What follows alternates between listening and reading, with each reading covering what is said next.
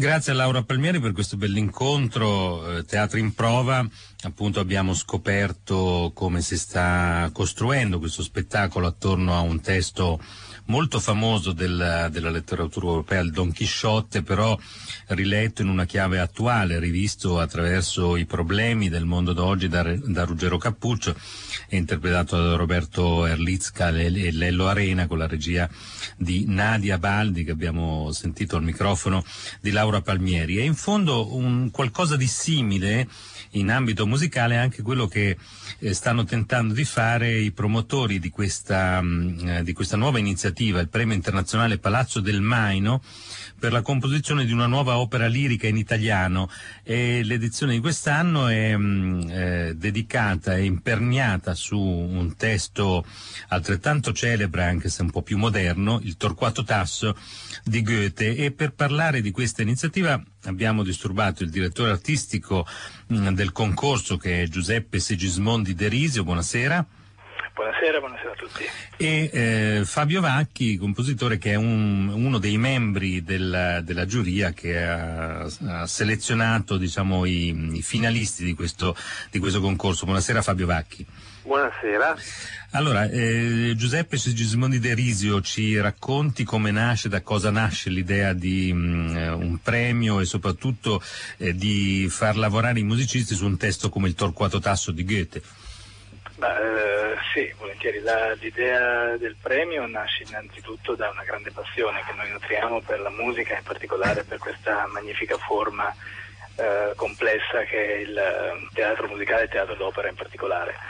Um, in parte nasce anche un po' dalla preoccupazione che nutriamo perché eh, questa forma che per secoli ha rappresentato una delle punte di diamante della, um, così, della, dell'arte italiana in senso ampio eh, è poi rimasta eh, in qualche maniera un po' eh, indietro rispetto ad altre forme musicali, ma non nella, nell'affezione del pubblico che eh, infatti corre naturalmente molto numeroso a tutte le produzioni d'opera ed è sempre alla ricerca di un, di un repertorio, di un ampliamento del repertorio. Quindi ehm, la, il nostro intento è stato quello di rivitalizzare, di rimettere in moto una serie anche di riflessioni eh, estetiche, se vogliamo, sulla forma del, dell'opera lirica.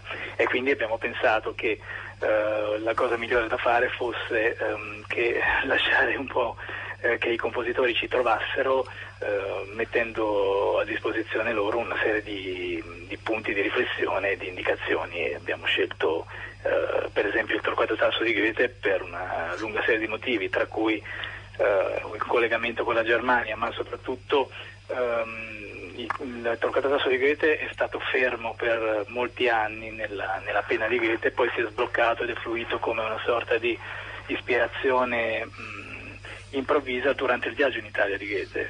Um, Goethe fa questo viaggio in Italia uh, alla fine del Settecento, un viaggio che dovrebbe durare, sarebbe dovuto durare due mesi e poi in realtà lui rimane in Italia due anni e um, in questi due anni um, oltre alla, ricerca del, dei documenti, dei monumenti e del, del percorso così, di formazione che molti artisti e molti intellettuali prima e dopo di lui hanno compiuto in Italia, Goethe poi in questi due anni invece compie in realtà un percorso molto più intimo e personale, molto più um, incentrato sulla, sull'evoluzione della propria persona e lascia l'Italia certo. eh, sì, con, portandosi dietro, un, come lui stesso dice, un, un, enorme patrimonio del quale...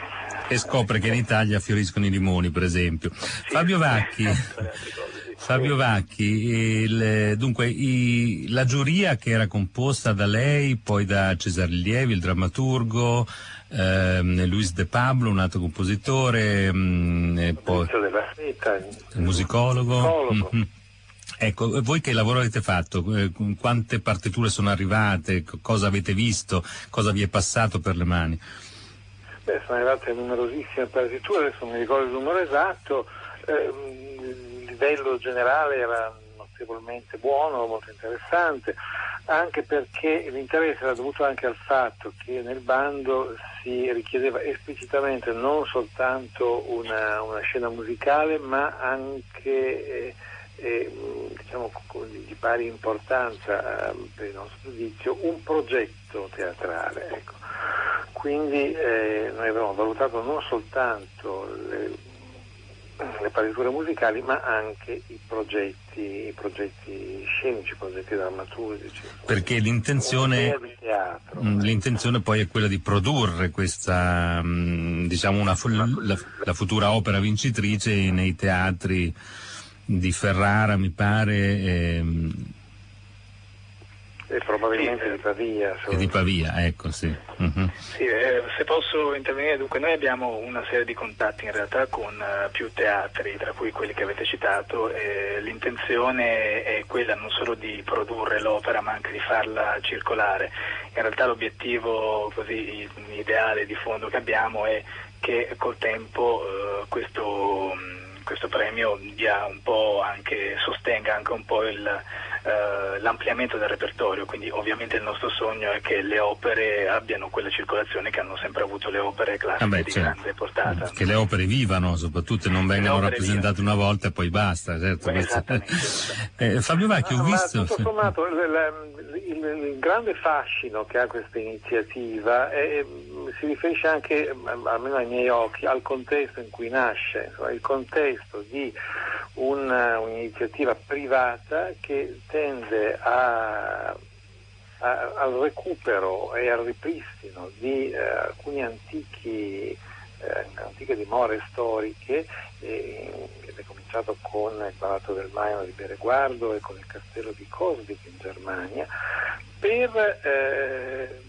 per, per eh, ridarle a iniziative eh, artistiche, uh-huh. ma non soltanto, ma eh, e riallacciandosi a un, un antico antichi concetti, antiche intenzioni tipiche dell'illuminismo, ecco, che vedeva eh, come dire, mecenati privati spinti da entusiasmo, da, da, da passione umana, eh, scientifica e artistica, ecco, a, a, unire eh, la, la, la scienza, la, la, musica, la musica e la medicina, e allora in, in questa, questo contesto eh, è nata l'iniziativa per esempio del, del dare la, eh, il Palazzo del Maino abbia riguardo mm-hmm. anche a un'iniziativa importantissima dal punto di vista scientifico che è eh, diventare sede del, della importantissima scuola di senologia che è quella fondata dal professor Veronesi parecchi anni fa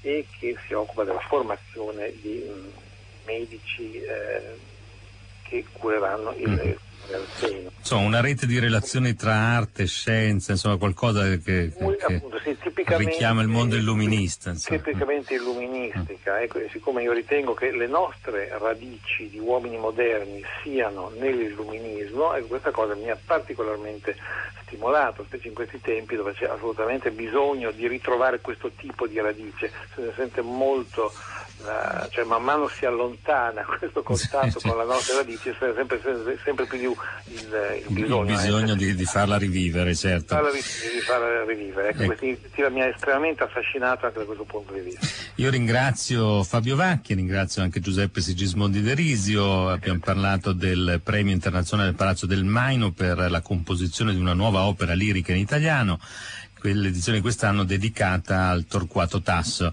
di Goethe. Vi saluto, vi, ringrazio di essere stato con noi, buona serata naturalmente e noi... Grazie. Grazie, buonasera. Noi ci lasciamo adesso per quest'ultima manciata di minuti con eh, un, eh, un, paio di documenti insomma, che abbiamo raccolto qui a Roma in occasione di una installazione che è stata preparata da due artisti eh, tra di loro diversi, ma insomma che hanno dialoga- dialogato, Anni Ratti e Arto Lindsay, che è un musicista, che hanno preparato questa installazione che è visitabile fino a giovedì 1 luglio alla RAM di Roma.